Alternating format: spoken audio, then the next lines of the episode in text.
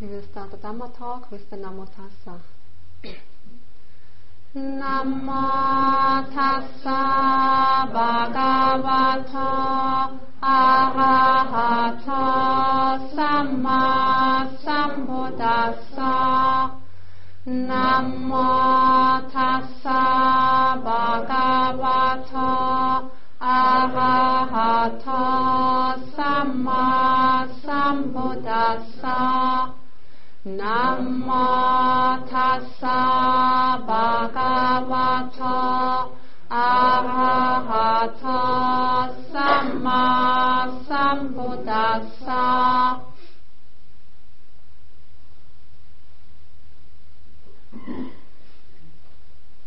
So by this time you may know what I'm going to talk about tonight. the Bojjhanga, the enlightenment factor, and today it's the Piti Sambojjhanga, the enlightenment factor of rapture. In my last talk, I spoke about Virya, Virya Sambojjhanga, the enlightenment factor of effort or energy, diligence or perseverance. And we have also looked at the proximate causes for virya, energy and effort to arise, and these uh, causes that are mentioned in the commentaries. And when it's said that there needs to be virya or effort, of course this has to be understood in the way that it needs to be right effort. So not too much, but also not too little effort. Not too tight and not being too lax. And so in the course of the practice, this can vary. There are times when we are too lax, so then we need to arouse some more effort. At other times, we might overdo it, too much effort. And so then, to have right effort, there needs to be a reduction, uh, relaxation in the practice. So it needs to be constantly balanced, so that it becomes a balance, balanced effort. So this enlightenment factor of rapture together with the enlightenment factors of investigation and the enlightenment factor of energy, these three enlightenment factors um, are said to be the arousing uh, factors. And then the following ones, the enlightenment factors of tranquility, concentration, and equanimity, are said uh, to be the calming factors. So also here among these enlightenment factors, we have some that are arousing, arousing energy, effort, or interest, or curiosity. And so then, at times when the mind is in a energyless state, or dull, or inert, then it's appropriate to incline the mind to arouse these arousing uh, factors. Whereas at the time when the mind is uh, too overexerting, filled with too much energy, then at such a time it's appropriate to rather incline the mind to arouse those factors which are said to be the calming factors. But now to the enlightenment factor of rapture, piti sambojjhanga. Other words to translate this Pali word piti are interest, pleasurable interest, then zest, joy, or also satisfaction. And this mental state of interest, joy, delight, zest is a very important uh, mental state to have in our practice, but also it arises in our ordinary day-to-day life. And Sayadaw U Indaka, he has compared uh, rapture uh, like the joy and delight of children when they get some sweets or some money. Well, at least in Burma, children get still delighted and joyful when they get some sweets or money. I don't know here in Australia if just a few sweets are enough to make kids delight, delighted. Or, uh, as Sayadaw U Indaka has compared this joy or delight, is like when people get what they want, or when things happen according to their wishes, because then people usually feel happy, delighted, and full of joy. But this kind of joy or rapture is not rapture as a factor of enlightenment. It's only a state similar uh, to it. Because this kind of joy or rapture is accompanied by attachment or greed, desire, wanting, and so actually then it's an unwholesome mental state, an unwholesome form of rapture or joy.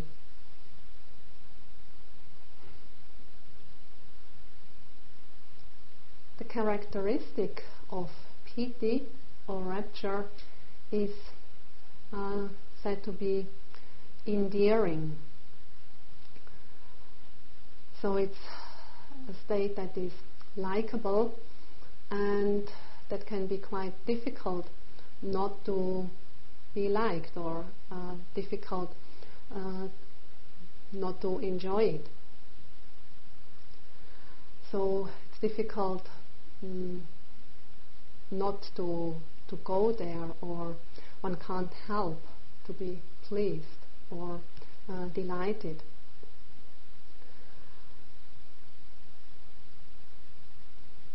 If it's difficult to resist somebody's uh, endearing manners, uh, being tempted by it. In German, we have the saying to, like in English, would be to wrap somebody around one's thumb. So this is kind of the nature of piti, of rapture. Difficult to resist this um, temptation or uh, likableness. And so this kind of rapture, joy, delight can arise when one performs uh, wholesome deeds, a meritorious deed. By performing any wholesome meritorious deed, a person can feel happy, delighted, being full of joy. And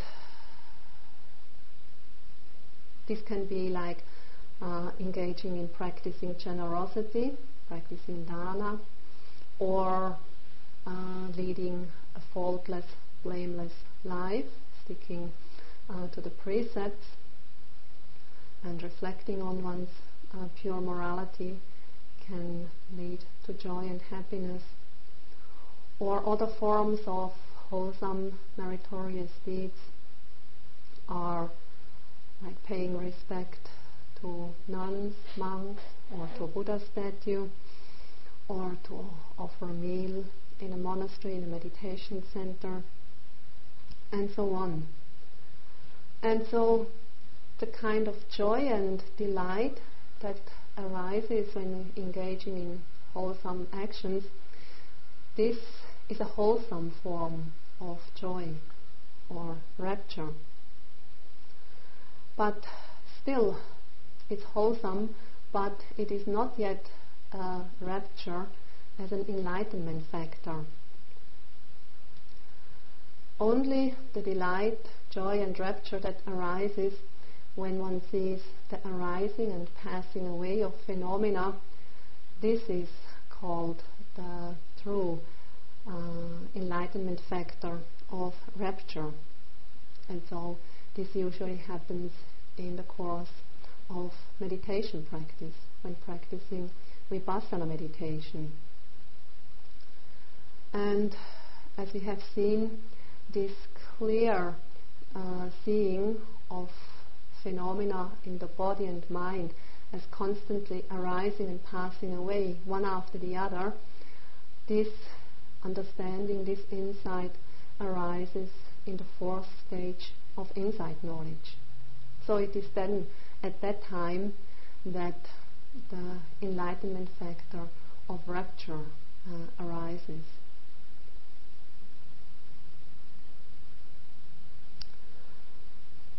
Then the function of rapture is uh, that of pervading. So the function of rapture is to pervade the whole mind and body with rapture. And when the mind and the body are pervaded with rapture, it's actually uh, a refreshing of one's uh, mind and body.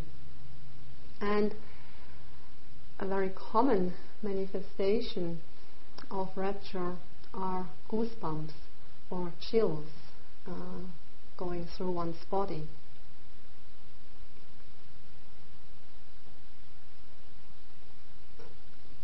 There are five kinds of raptures that are differentiated. There is a form of rapture which is called minor rapture. The second one is momentary rapture. The third one is showering rapture. The fourth one is uplifting rapture. And the fifth one is pervading rapture. And so the first kind, the minor rapture, as the word implies, this is not very strong and it also doesn't last very long. As a matter of fact, this kind of minor rapture just arises uh, for a brief moment. It's like a lightning in the sky that arises and a short moment after uh, is gone. And so also with this kind of rapture, it's just a moment of rapturous feeling that comes and then goes. Then the second kind of rapture is momentary rapture. And also this kind of rapture is quite short, quite momentary, but usually it happens repeatedly. So three, four, five moments of rapture arising and passing away. So a sequence of rapturous moments. And usually this happens in certain parts of the body. Like it can happen on one's arm or on one's head or on the back or on one's leg. Then the third kind of rapture is showering rapture, sometimes also translated as flood of rapture. and this kind of rapture starts either in the lower part of the body and then from there works up its way through the upper part of the body, or it may start in the upper part of the body and then uh, flow to the lower parts of the body. So, like a flood that uh, goes through the body. And so, then with that, the, usually the whole body has been pervaded uh, with this kind of rapture. And this form of rapture lasts a little bit longer.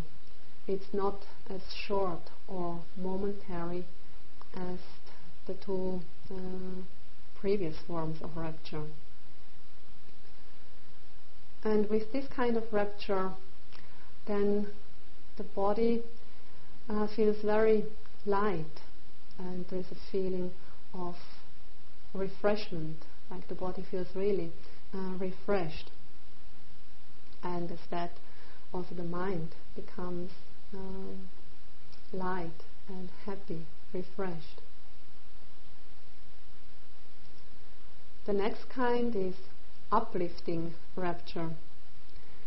And when this kind of rapture arises, then either parts of the body or even the whole body may be uplifted. And so, when this form of rapture arises, meditators experience jerking movements of, let's say, the arms or the legs or the upper body uh, uh, has a jerking movement. It can also manifest as a trembling in the hands or the feet, or sometimes can manifest as a shaking or vibrating of the whole body. Another form uh, of this uh, rapture is the hands resting in the lap may, may all of a sudden be jolted out of one's lap. And sometimes it leads to a feeling as if the whole body is uplifted and the meditator uh, feels like uh, flying in the air or at least being suspended in the air. And so when this uplifting rapture arises, it's like waves rolling towards the shore and then breaking on the shore. And so, in the same way, this rapturous feeling uh, in the body come and go. And when it's really strong, then this uplifting rapture actually lifts the body off the ground. At one time, Sayadaw U Indaka uh, was meditating in Sayadaw U Janaka's center in Yangon, and another Burmese monk was also meditating. And one day, as Sayadaw U Indaka was sitting in the meditation hall uh, meditating, he heard funny noises, like something like boom, boom, boom. And it was very strange and funny, and so um, he got curious what that was. It came somewhere in front of him. And so he opened his eyes, and indeed, this Burmese monk sitting in front of him uh, was lifted off the ground. And so falling back on the, on the ground. Boom, boom, boom. So very obviously, this monk must have been experiencing uplifting rapture.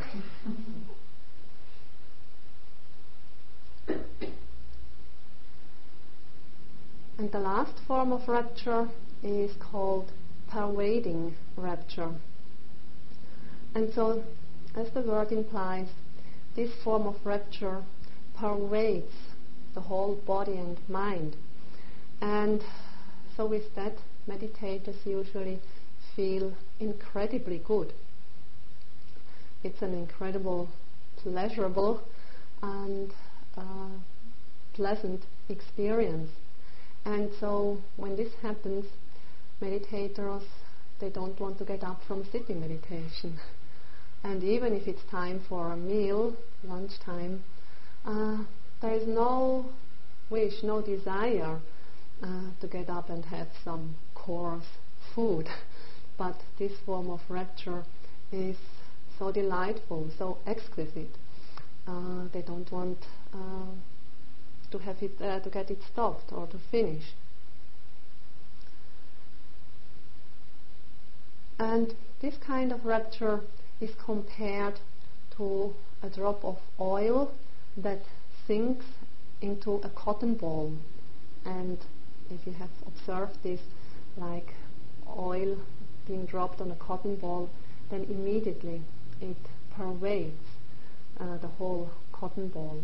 And so, in the same way, the whole body, from head to toe, is pervaded by this rapturous uh, feeling. And meditators feel incredibly good, incredibly light, incredibly um, awake and fresh.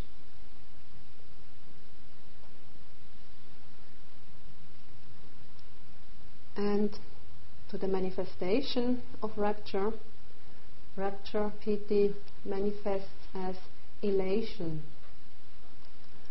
And as meditators can experience, when rapture arises in the practice, then both mind and body feel incredibly light. And sometimes there is even uh, a feeling of the whole body and the mind kind of being uplifted, elated. And so this elation makes a withered mind fresh and alert, and it also can make a heavy, dull body light and agile. And when one is practicing uh, sitting meditation, the body can feel so light that it seems that the body is not touching the cushion or the ground at all. Or when doing walking meditation, it feels like the touching are not touching, the feet are not touching the ground at all.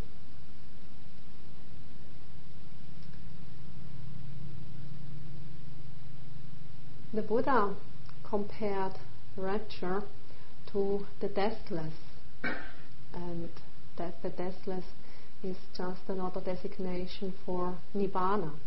So the Buddha comparing rapture to nibbana, at least for those who know.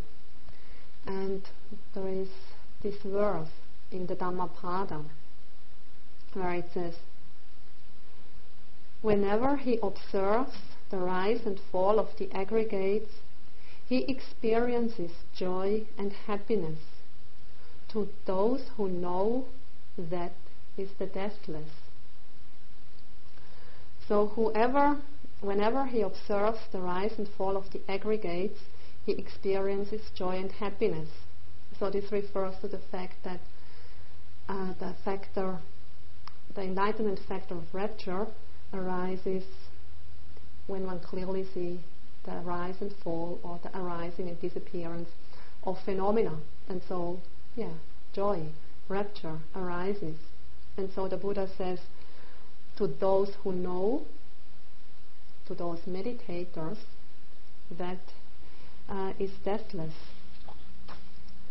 But of course, that itself, observing the rise and fall, is not truly the deathless or the unconditioned nibbana, but the meaning is that from that state, this leads to the deathless. Starting to see the arising and passing away of phenomena is when insights, the stages of insight start to unfold, and that naturally, if one continues with the practice, leads to the experience of the deathless, to the experience of nirvana.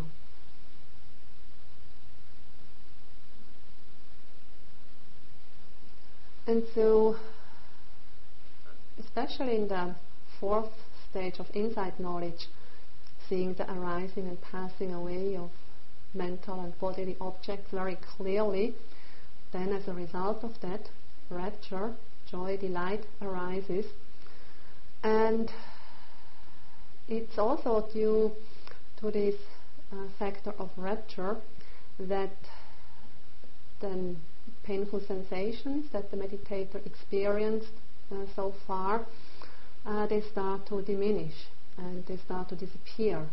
And so in that stage, meditators usually don't experience much pain or unpleasant sensations. And it's also in that stage that meditators who have been suffering from some diseases, chronic pains or diseases, that with these uh, strong forms and experiences of rapture, they recover from the chronic diseases or uh, pains and sicknesses. And so it's with that that uh, the bojjhangas are said to be medicine.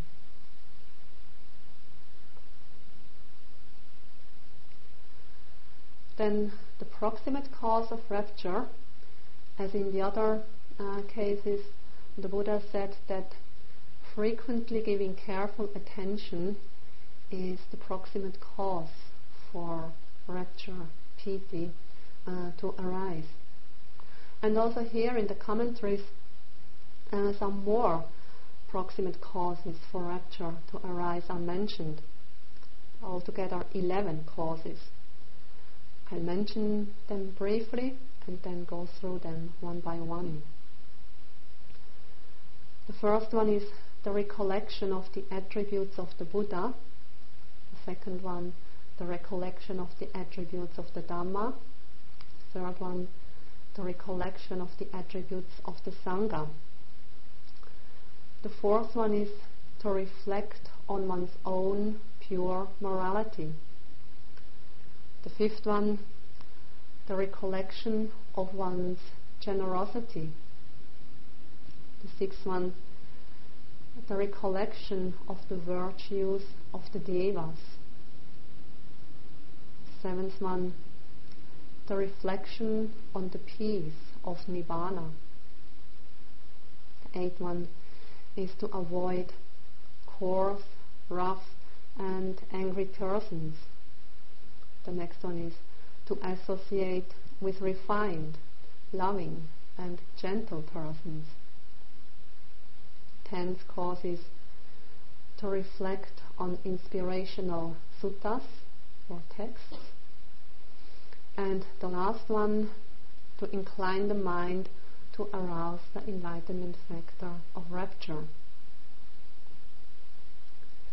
So now to this first proximate cause as mentioned in the commentary. This is the recollection of the attributes of the Buddha, which is called Buddha Nusati. And so this refers to the repeated recollection of the attributes uh, of the Buddha. And in my talks on faith and refuge, I explained these nine attributes of the Buddha and what they imply, what they actually mean. So I don't want to go into this uh, here. But there is another way to recollect the attributes of the Buddha. And this is uh, threefold. First, to reflect on the Buddha's virtuous conduct. Then the second is to reflect on the virtues of the Buddha's body. And the third one is to reflect on the virtues of the Buddha's mind. And so the Buddha's virtuous conduct again can be divided into three categories like there is the conduct for the welfare of the world, conduct for the welfare of all living beings in the world. Then the second one is the virtuous conduct for the welfare of one's relatives, of one's family and friends. And the third one is the conduct, the virtuous conduct to realize the Four Noble Truths. So the Buddha, before he became the Buddha, when he was a bodhisattva, he developed all these three kinds of virtuous conduct in each uh, of his uh, existences. So we know that the Buddha gave away his possessions, he gave away parts of his body, limbs, organs, of his body, and he even gave away his life. And so sometimes he did so for the welfare of living beings in the world. sometimes this conduct was for the welfare of his family or relatives or friends. And sometimes these um, actions were done as a virtuous conduct in order to realize the Four Noble Truths.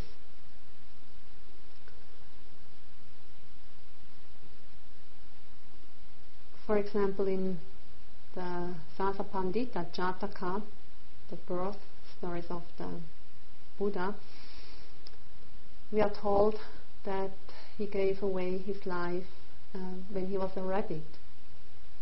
Or in another uh, Jataka, we are told as King Sivi, he gave away his eyes when an old Brahmin came and requested uh, his eyes. And in his life as King Vesantara, he gave away many things every day. He was practicing generosity on a large scale. But still, he was not satisfied with his practice of generosity and thought that he needed to give more or even more precious things. And so then King Vesantara gave away the white royal elephant. And at that time, a kingdom that possessed a white royal elephant was uh, said uh, to be very uh, prosperous. Neighboring kings didn't dare to attack such a kingdom, and people were flourishing, they were doing well in their lives, in their business. And so, when King Vesantara gave away this white royal elephant, the people in his country were not happy with the king any longer. So they got upset and angry at him. And so finally they chased him away.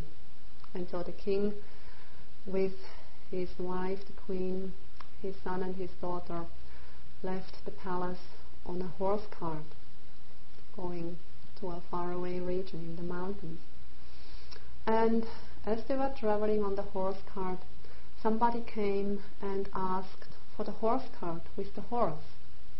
And King Vesantara, being still undeterred from uh, his wish to practice generosity, he gave away the horse cart and the horse.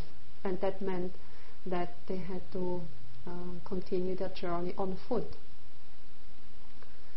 And sometime later, somebody came and asked for the queen. And again, King Vesantara gave her away without hesitation. After that, somebody came and asked for his two children, for his son and his daughter. And again, uh, he didn't uh, hesitate one moment and gave them away.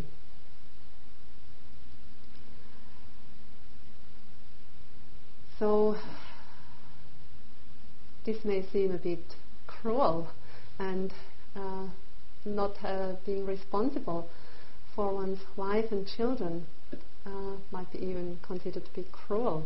But the Bodhisattva had a much wider vision and he knew that these acts of generosity, even if they included his wife, his children, were uh, beneficial and helpful in the long run.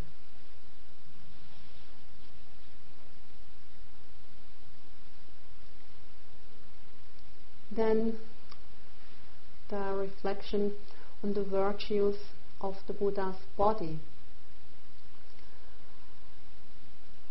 In his last existence as the Prince Siddhartha, he was uh, very handsome he was endowed with the 32 major marks and the 80 minor marks of a great man and was endowed with all the marks of a noble person.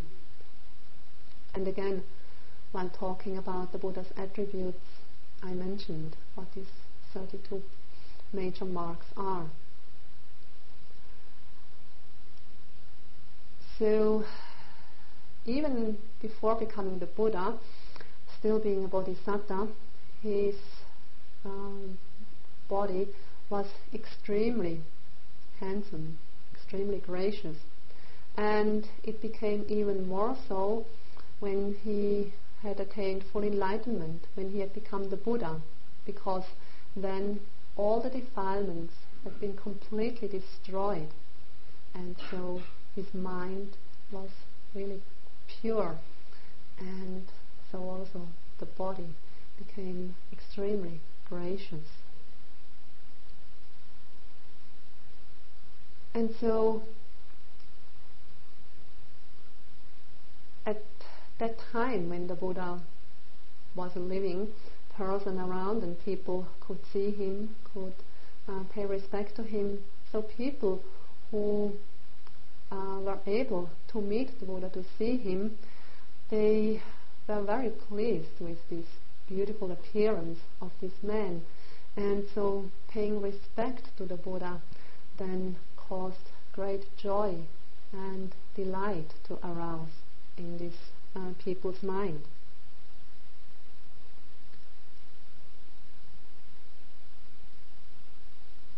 At the time when Buddhism flourished in Sri Lanka, there lived an elder, a monk by the name of Pusadeva. And this Venerable Pusadeva, he worshipped uh, a Buddha statue that was created by Mara. And so, whenever he paid respect to that uh, Buddha statue, uh, great joy, delight, and rapture arose in his mind.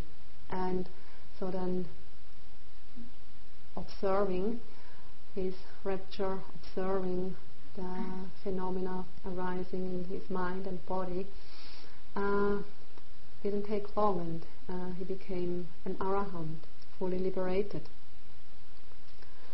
And this is how this statue created by Mara uh, came to be created. This venerable Pusadeva, he lived in a monastery near to the big pagoda, which is a big pagoda in Anuradhapura. And so every morning, before he would go on alms round, he first would go to the pagoda and sweep the grounds around the pagoda, clean the platform. And after having done that, he would sit down and practice some Buddha Nusati, the recollection of the Buddha's attributes. And after that, then he would set out for his alms round. And so one morning, as he had cleaned the platform, the grounds around the uh, pagoda, he just sat down and wanted to start practicing Buddhanussati. Then an old cow stepped onto the platform of the pagoda and was wandering around there and leaving uh, her smelly droppings of shit and urine. And so Venerable Pusadeva had uh, to clean again the platform around the pagoda. And because of that, then there was no more time left to sit down and practice Buddhanussati because it was time to go on alms round. Then the next day when he went there, again, just after having cleaned and swept around the pagoda, as he was sitting down, a big monkey came and wandered around the platform and also soiled it with uh, droppings and urine. And so again, Venerable Pusadeva had to start cleaning again. And then again, that day there was no time to do Buddhanussati, as it was time to go on alms round. Then on the third day, same thing happened. As he had finished cleaning, just about to sit down, an extremely ugly looking elderly man stepped onto the platform of the pagoda. And Venerable Pusadeva had lived in that monastery, in that area for a long time, and so he knew all the people living in that area. But he had never seen this elderly, ugly man. And so he thought that this must be Mara, in disguise. And so he asks him straight into the face, Are you Mara? and Mara, not being able to lie, admitted, Yes, I am Mara. And Venerable Pusadeva said, Oh, I'm very happy to meet you, Mara. He was not afraid of Mara. He was also not uh, upset about the encounter with Mara. Actually, he was really pleased uh, to see Mara. And so Venerable Pusadeva said to him, You know, Mara, in the scriptures I have read about you, and you have also met the Buddha several times. I know you are quite powerful, so therefore I ask you, Mara, can you create an image of the Buddha for me, please? And Mara said, Yes, I will try my best, but probably it's not, not going to be exactly like the Buddha. And so then, when Mara had finished to create this image of the Buddha, Venerable Pusadeva, seeing this statue, was filled with delight and joy. And so he paid respect to this Buddha statue created by Mara. And so he reflected on the attributes of the Buddha and this marvelous Buddha statue created by Mara, knowing that Mara, still being under the influence of defilements, um, did not have a pure, liberated mind, but still Mara was able to create this quite marvelous, extraordinary uh, statue of the Buddha. And so, reflecting like this and being filled with joy and delight of sitting in front of this Buddha statue, uh, his mind was obviously filled with rapture. And so then uh, he started to note and observe this rapture and other phenomena arising in his body and mind, and this led him to the attainment of arahantship right then and there.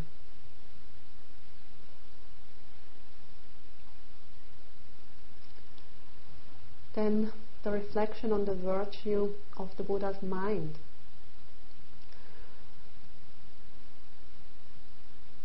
So, the Buddha's mind, like our mind, uh, consists of the consciousness, citta, and the mental factors accompanying the consciousness, the cetasikas. And the Buddha's mind was completely freed from all the defilements, from all the unwholesome, detrimental mental factors, and so the Buddha's mind is really clear and pure. And that purity of mind uh, also made him omniscient, being able to know and see everything that exists anywhere. And we also know that the Buddha was an extremely kind and loving and compassionate person. So, reflecting on the Buddha's mind means to reflect on his omniscience and also on his uh, great kindness and compassion.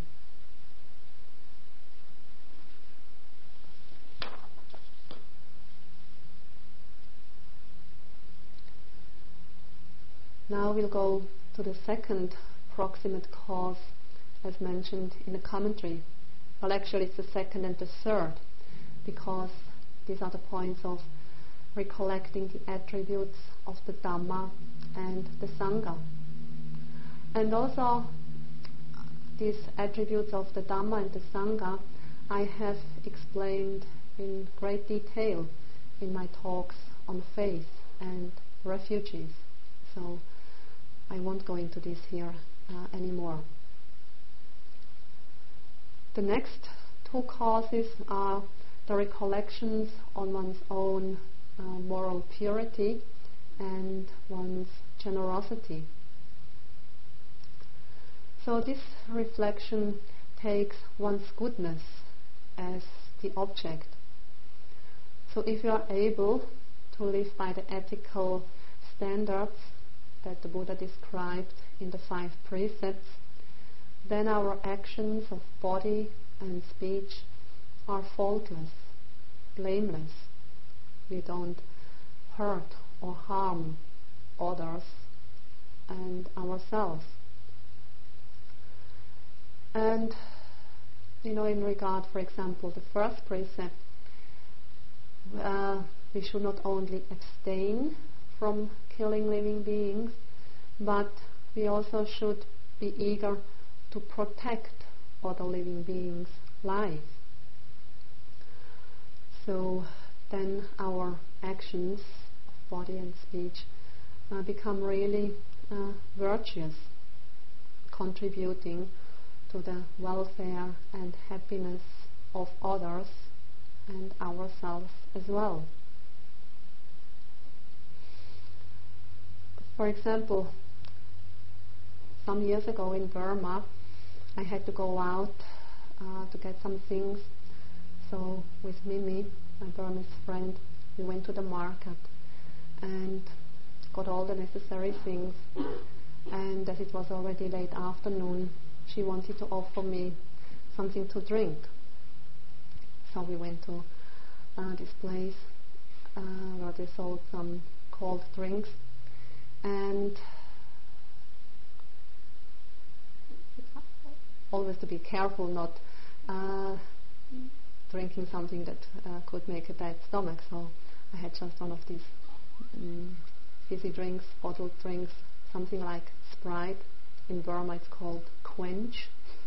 Burmese imitation of Sprite.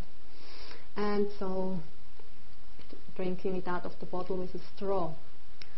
And as I was three quarters through it, like one quarter uh, was left. Then a fly made its way into the bottle and it buzzed around in the bottle uh, trying to escape but uh, not being able to do it and then it even dropped into the remaining quench into the water and so uh, having dropped into that it was kind of stuck there in, on the surface uh, of the uh, liquid and very obviously, the fly was struggling for its life, knowing that probably soon it's gonna to die, uh, gonna die or uh, drown. So, seeing this poor fly in there, I, uh, with the straw, I tried kind of to get it out of the water. Uh, but it dropped back, and I tried to get it out again and then at one stage I had it sitting on the straw, and then so very carefully I tried to pull out the straw. I, it needed a few attempts, but finally I got it out, and the fly very happily uh, cleaning its legs and wings took off. And as the fly went off, then Mimi looked very anxious over to me and said, Don't drink the rest of it. And she thought I had taken out the fly so that, so that I could drink the rest of the quench. But of course, no way that I was going to drink it. It was only uh, to save uh, the fly.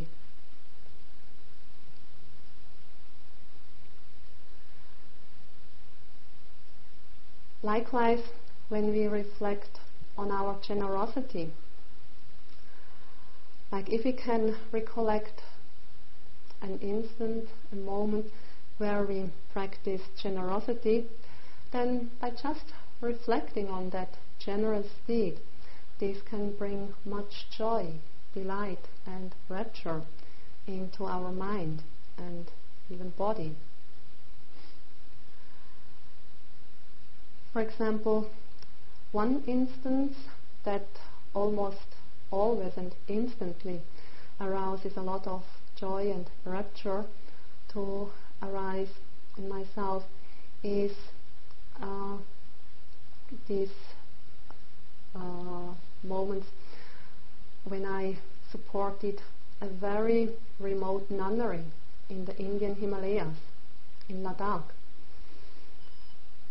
There's a small nunnery there, and they are very remote. There's no road leading to this village. One has to walk five days over the mountains, the passes, crossing two passes of 5,000 meters. So it's a far off place. And many years ago, by chance, I came across this village, this place, and uh, so ever since then, I have gone back and uh, especially support the nuns there. When I first got there, there was no nunnery, but the Geshe, the abbot, had this idea of establishing a monastery for the nuns, for women. And so, uh, to support this nunnery.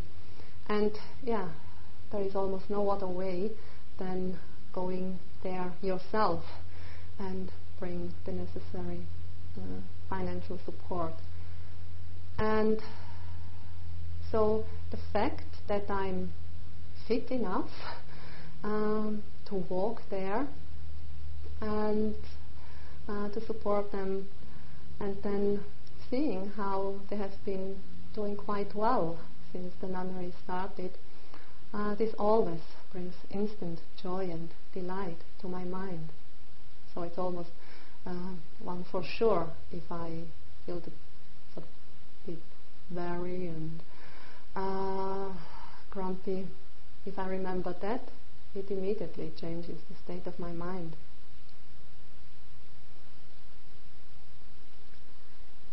Then the sixth uh, point is the recollection of the virtues of the devas. As I've mentioned before, devas are beings living in the heavenly realms, and one is reborn in the deva realm on account of one's pure morality, following the precepts, or on account of one's uh, generosity. And the devas are beings which are very beautiful, they enjoy a lot of sense pleasures, they experience very little pain or uh, dissatisfaction.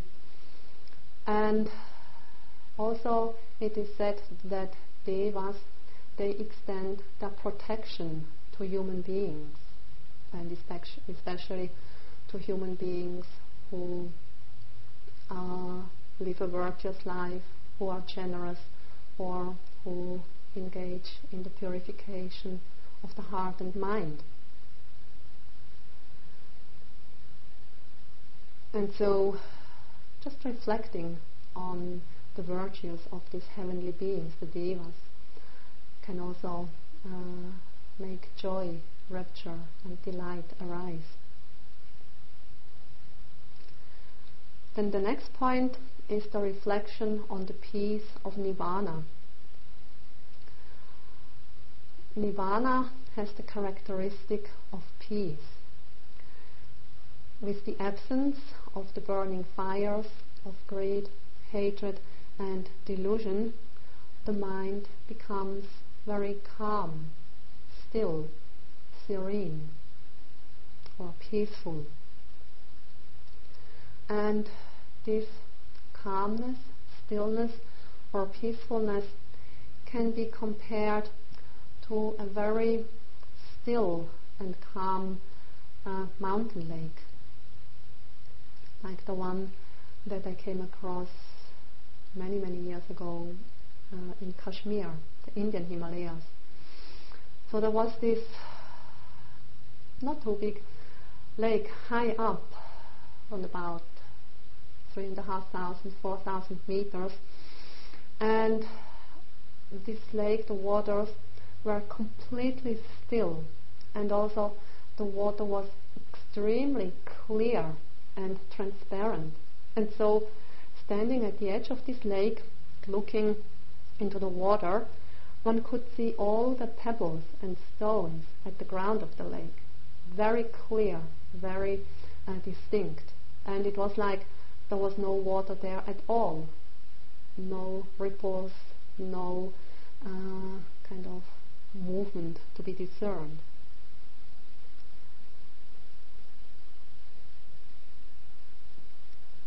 So, this peacefulness or stillness, calmness, is a characteristic of Nibbana. And so, uh, to reflect on this can also arouse joy and rapture and happiness.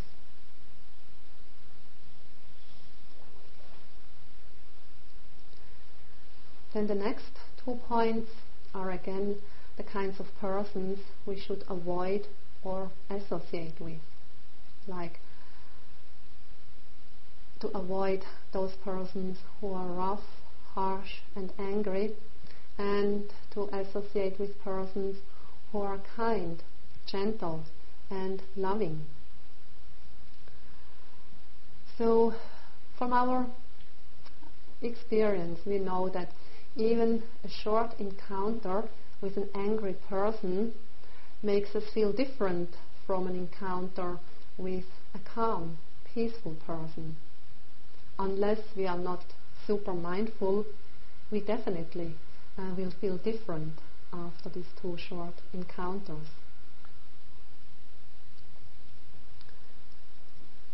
Then the tenth point is the reflection on inspiring suttas. So this kind of reflection uh, includes either reflecting about certain suttas or texts, or reading them, or chanting them. And this can make the mind uh, very uh, elated, joyful, and uh, fresh and cheerful.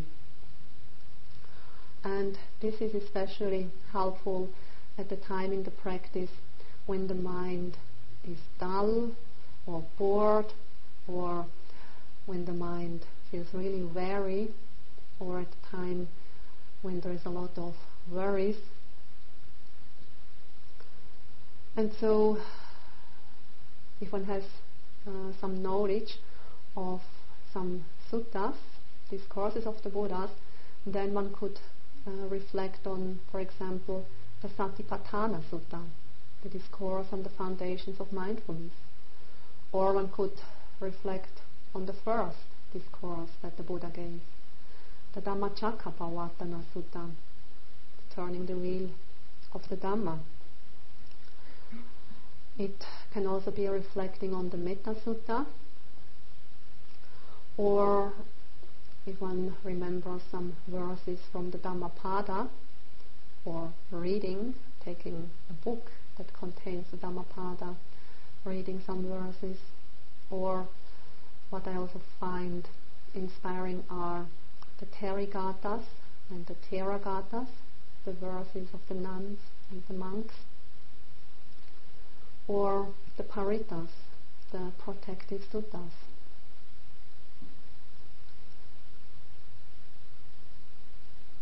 Otherwise, one might reflect on or read passages uh, of books that one has read about Buddhism or the practice of meditation. And this can also be textbooks by contemporary uh, authors, Western um, authors like Bhikkhu Bodhi, Joseph Goldstein, Sharon Salzberg, only to mention a few of uh, the many authors.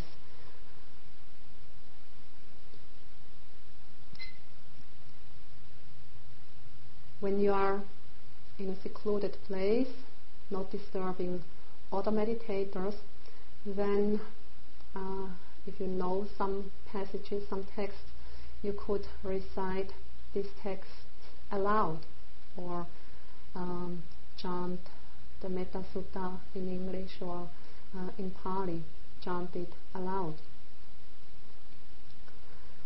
I find chanting is like applying a moisturizing and soothing balm when the mind feels dry and weary or is simply unwieldy.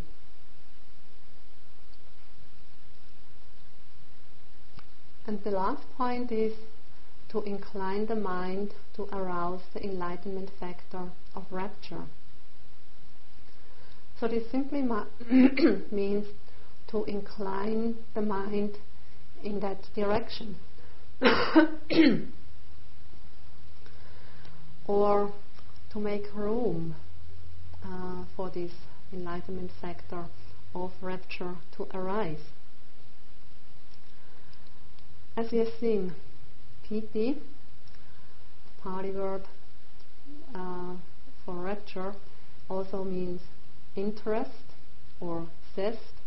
And so that's really this interest in the practice, the interest in the objects that we are observing in the course of our meditation practice. And so it also needs this kind of beginner mind. Always be interested, not thinking, oh, I've seen that already, already hundreds of times, I know. No, there's still more uh, to see, to de- detect. And so, with this interest, this zest, uh, with that, of course, then uh, rapture uh, arises. And piti, rapture, can even arise when observing an unpleasant or painful object. Um, even observing strong pain can uh, make piti, rapture arise. So, to have piti, it doesn't mean that one needs to have only blissful and enjoyable experiences or pleasant sensations. Piti is not so much dependent on the feeling tone of the object or the experience, but it's deeper than that. It's this basic interest in what is going on. And so when piti gains momentum, then the practice can become really uh, delightful, can be a nice thing to do. In my initial years practicing in the Chanmyay Yeiktha Meditation Center in Yangon, I uh, was experiencing a lot of physical pain. So many uh, of my sittings were really painful and unpleasant um, experiences. But I remember a time the practice somehow had taken off and there was this momentum in the practice. I would wake up in the morning before the bell was ringing at 3:30 and my mind would go what will I experience today? And knowing that it was a lot of pain that I was going to experience. But there was this interest in the practice, in the object. How will it be today? What will I dis- discover today?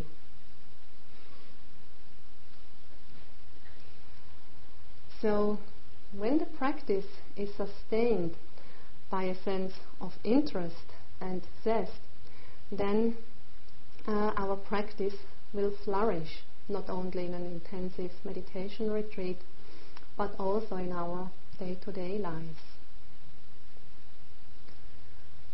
So, with that, this, let's conclude this talk. May all of you be able to develop and experience rapture and joy, and may it lead you all the way to the end of suffering.